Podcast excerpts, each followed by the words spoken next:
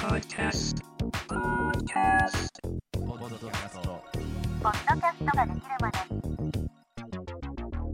ポッドキャストができるまで、どうも、ポッドキャストプロデューサー、 PitPaのコンです。はい、 PitPaの今泉です。はい、マイクの位置がおかしいです。あー。ごめんなさい完全に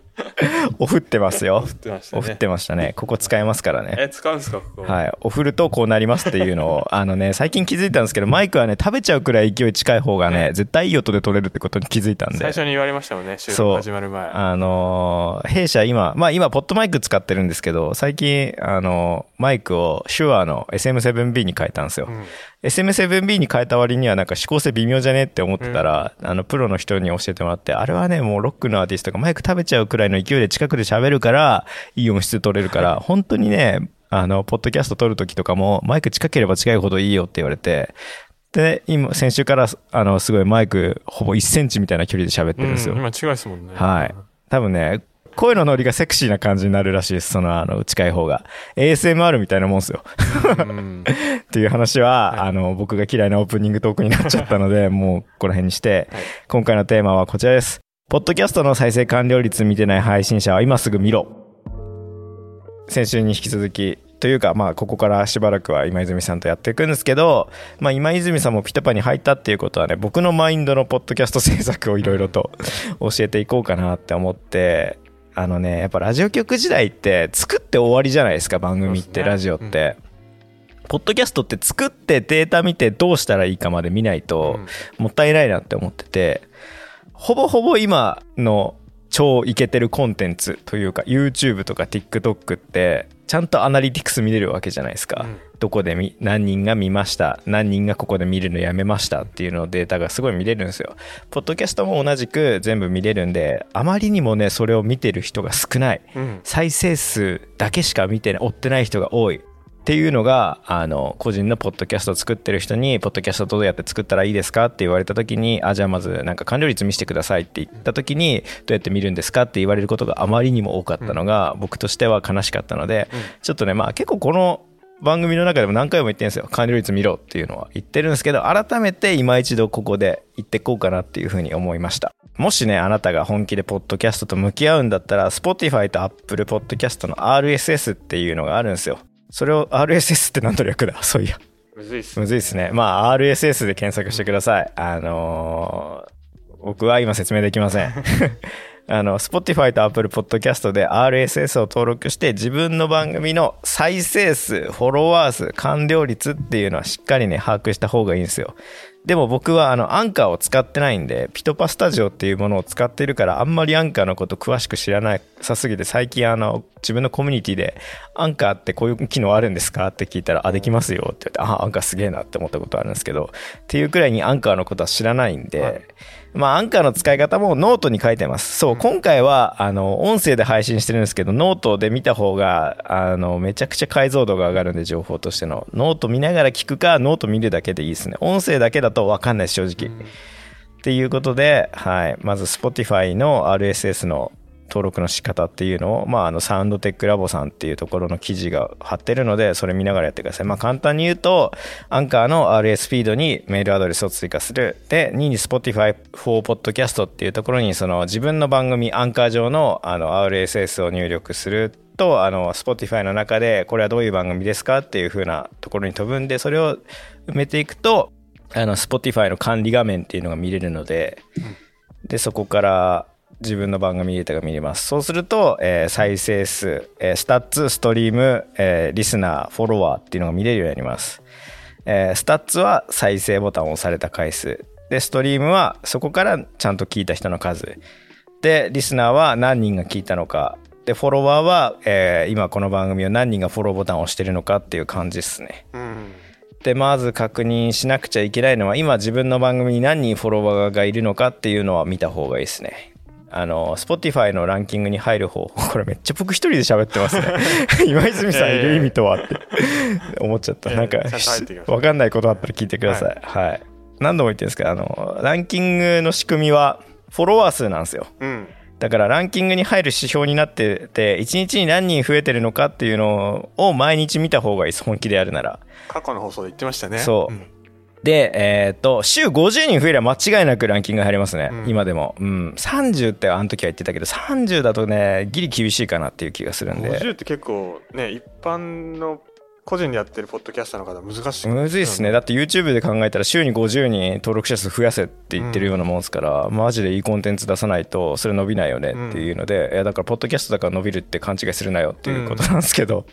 だからそう YouTube とか別なものに置き換えると分かりやすいかもしれないですね。1日50人 Twitter のフォロワー増やせって、まあ結構厳しいじゃないですか。うんあまりにいいことを言ってないか、あの、バズるツイートしなきゃ。うん無理だっていう話なので、まあ、番組もそれと一緒で本当にいいコンテンツ出してたらじわじわとね伸びるしまあなんだかんだねエピソード数多ければ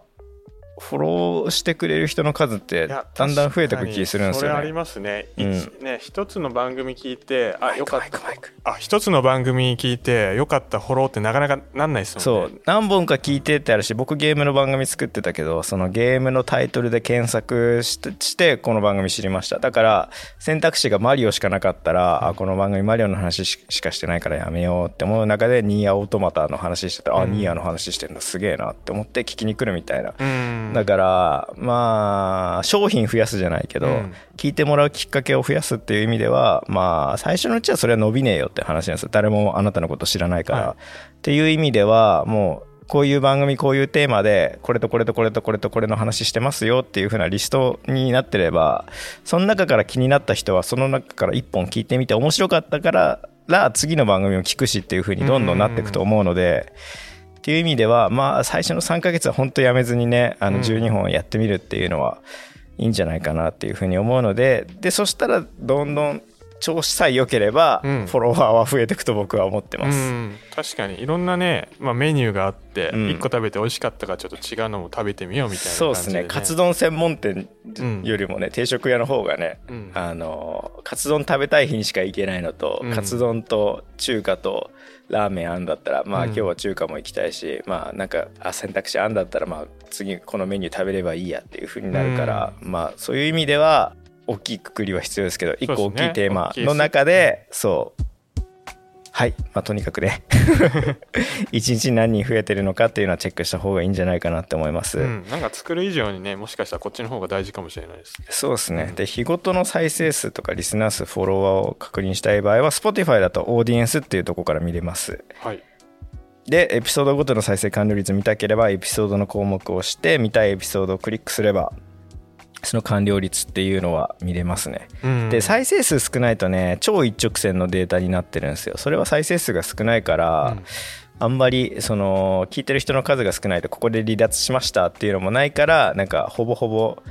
90%もしくは50%みたいな極端なグラフになるんですけど、うんまあ1週間100再生くらいあればねグラフとして成立するようなうん感じにはなるので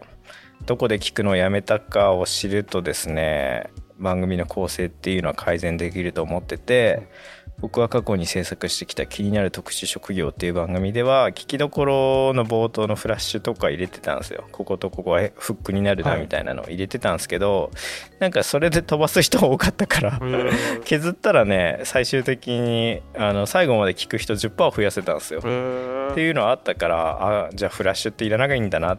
とかっていうのを思って、まあ、これもブログで詳しく書いてるんで、ぜひ見てほやっぱしいですね。データ見ないとそこ気づけないですもんね。そう。だから自分の番組の完了率一通り見てみると癖っていうのが見て見えてくるんですよ。うん。例えば、まあ、今回の放送もそうなんですけど僕の喋ってる話って音だけだと理解めちゃくちゃ難しい回あってそれこそ YouTube やれよみたいな回はあるんですけどなんかね英語赤点だった僕がどうやって海外のポッドキャストを聞いてるのかっていう回は、そのソフトの使い方だったりとかなんかこういう風にやると聞けるよこういう風な番組おすすめだよっていうのを音で配信してたからめちゃくちゃ完了率は悪かったんですけど、うん。他の番組の20%くらい低かったんですけど、うん。だけどノートは僕のノートの中で一番いいねを押されてるんですよ、はいはい。それは文字情報として見る分にはちょうどいい分量と内容だったみたいなのはあるんで、あじゃあこういう回はあんまりやらない方にしようって言っときながら今やってるんですけど。まあでもねノートが今回よく見られるあそうですね。ノート見てくださいねっていうふうなことも言えるんで、そう完了率はちゃんと書いてる俺このことノートに。今回も記事として見た方が分かりやすい内容なのでもしかしたら完了率悪いかもですっていう。うん。いうふうに思いますね。でまあ最後にですねあの各プラットフォームごとの完了率の違いみたいな話でもう終わりかなって思うんですけど、はいポッドキャストはこの世のメディアの中で一番完了率が高いと僕は思ってますこの世の中で全ての。はい。僕は毎回言ってますけど悪くてもポッドキャストって最後まで聞く人6割いるっていう風に言ってて面白い番組だったら YouTube はどんだけ面白いコンテンツでも目に触れる機会が多くて再生数とか AI のあれでおすすめに載ったりしてとりあえず見てみるっていう人が多いから離脱率が結構高くてうん。よくて40%って言われてる世界なんですよ。40%僕作ってきたやつでも 20%20%25% ありゃいいやっていう感じだったから、でもそれ同じ内容でポッドキャスト出してるんですけどそっちはもう普通に70%くらいあるんで、うん。再生完了率。だと YouTube とポッドキャストで同じメディア出しても完了率にすごい差って生まれちゃうんですよね、はい。で TikTok もまあ短ければ完了率いいやつだと45%僕今まで作った TikTok の動画で一番良くて45%で次に良くて35%なんですけどひどいと5%とか。そんな下がっちゃうんですね。うん面白くない、まあ、最初の2秒で見るか見ないか決めちゃうからっていうのはあるから TikTok はまあ周知としてはめちゃくちゃ集客というか認知か。認知としてはめちゃくちゃ取れるんですよ、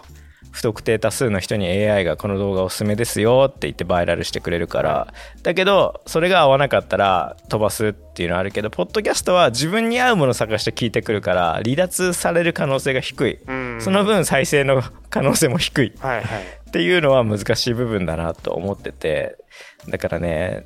まあ去年 TikTok に力入れてた理由が海外の誰かなんかいい感じのフォロワー10万人くらいいる人はい。がメディアの作り方ってやっててまず第1ステップで TikTok やって知られましょう。で第2ステップで無料のメルマガやりましょう。で第3ステップでポッドキャストをやりましょう。って書いててあじゃあちょっと第2の工程すっ飛ばして TikTok と ポッドキャストやってみようぜってやってみたんですけど、はい。まあ、TikTok で確かに認知は取れたんですけど、ポッドキャストで TikTok でやってることあまりにも違いすぎると、はい。そこに乖離が起きちゃってあそう遷移はさせられなかったっていうのがちょっと残念で、うん。じゃあかといって TikTok にポッドキャストの喋ってる切り抜き字幕やっても伸びんのかっつったら多分伸びない気がしてあんまりにもいいこと言ってないから過激なこと言ってない限りは伸びないと思っててだからねうまく混ぜるっていうのは今んとこまだ俺はできてないですね。海外はもうねポッドキャスト見るみたいなのができてるから別に喋ってるだけの動画でも普通に再生回数10万100万ってー回るようなのもあるしそうっていうのはあるから、まあ、そこは本当に日本にポッドキャストが知られてなくてそのただ喋ってるだけの映像に価値を感じる人が今いないっていう状況ですね、まあ、ひろゆきだったらいいんじゃないですか。ひろゆきだって画面あの正面向いてなくて横側のひろゆきがただただ喋ってるだけの動画でうん。伸びてるから、だからまあそこそういう風な慣れさえあってあひろゆきがなんかいいこと言ってんなって思ったら人は見るわけだから、うん。っていう意味ではなんかこの人めっちゃいいこと言ってんなっていうポッドキャストを作れればね YouTube ショーとか TikTok でも回るんじゃないかなっていうふうには思ってます。ねポッドキャストってよく言われてますけど、そのバズらない、あ、ポッドキャストってね、よく言われてますけど、はい。バズらないけど、ね、刺さるみたいなね、言われ方しますしそうっすね。うん。それが今度ビデオポッドキャストになったらどうなるのかっていうのをちょっと、うん。まあこれも何回か言った気がするけど今アメリカで YouTube でポッドキャストを再生する人はがアメリカは3番目に多いんですって。だからあの今プレミアムの機能で画面オフ。はい。画面なんか別なとこに行ったら再生切れちゃうじゃないですか、プレミアムじゃないと、ね立ち上そう。でもアメリカとかだとそういうのあるからべなんかもうデフォルトでやろうと思えばできるってのがあるから、そういう風な方にこうに切り替えていくんじゃないかっていう風に言われてるんですよね。うん、うん。うん。っていうわけでまあ完了率を見るということは自分の番組の弱点を知るということなので、番組伸ばしてっつって再生数しか追ってないやつはお前の番組伸びるわけねえだろっていうのを言いたい。最初はね、ちょっとね、見見たくないかもしれないですけどね。だって見た現実を見たところで、ねそう。見たところで横い横も横一直線のグラフだから面白みはないんですけど、じゃあ今再生数足りてないな。どうやったら再生数伸びるんだろうっていう風なマインドになっていくと思うからそうっすね。僕だって一番最初やった時こんだけ聞かれる番組になると思ってなかったですからね、うん。なんか今いっぱい聞かれてるうん。ますけど。はい。まあじゃあそのために何したのかっつったらコラボしましたとか、はい。あとはツイッターでいい感じのことをなんか記事化みたいな感じで出しました、ノート書きましたとかっていう他のメディアそう。ポッドキャストだけで SNS 他やらずに伸ばすってめちゃくちゃ本当にいいテーマじゃないと伸びない気がするし、ポッドキャストの中でのね、回遊率もね、うん。そこまでまだ高くないかもしれない、まず人のおすすめに乗るとこから始めなくちゃいけないし、ポッドキャストも。ポッドキャストもなんかゲームの番組聞いてる人だったら他のゲーム番組のおすすめ欄に載るし怪談聞いてる人だったら他のやつに載るしっていうので、といった感じではい。話はバツンと切れましたが、うん。まあ、とにかく完了率を見た方がいいですよっていう回でした。はい。今泉さんも今後はピトパの番組制作でそこを意識しながら作っていくといい番組になるはずでそうですすね PDC 回しながらはい。ね、はい。あそう PDCA ね、PDCA もこの1年で学びました。めちゃくちゃ知らない言葉だったし考え方わかんないから、まあ一番わかりやすい PDCA は Amazon なので PDCA Amazon で検索してみてください。結構喋りましたね。これ一人だったらマジでね5分で終わっちゃうんですよ。今日ねあのい一リスナーでしたから、いやでもねあのへーとふーしか言ってない今までと違うのは誰かに向かって喋れるってのが違うなって思って。だから目の前にリスナーの仮想層って仮想リスナーとして今泉さんがいるっていうだけで僕は100倍喋りやすくなったので。リスナー代表としてずっとう。なずいてましたいや助かりますね。今後もね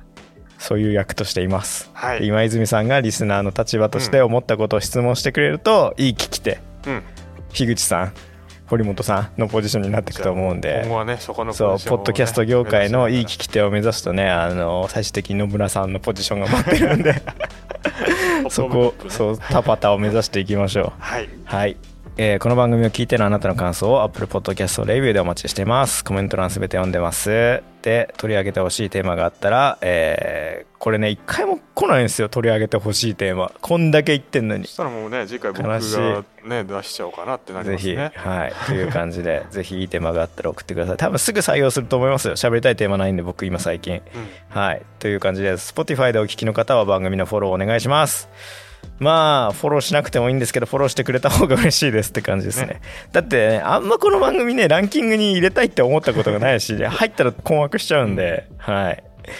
はい。といった感じです。で、えー一番の告知としては、えーポッドキャストを配信してる人に向けた、えー Discord やってます。こちらはですね本当に超いいこと言ってますし、うん。はい、今週のトークテーマっていうのでおのおのね発言してもらえればいいかなっていうふうに思ってるんでぜひ参加したい方は概要欄のリンクからアクセスしてみてください。お願いいたします、はい。というわけでお相手はピトパのコント。えーピトパの今泉でした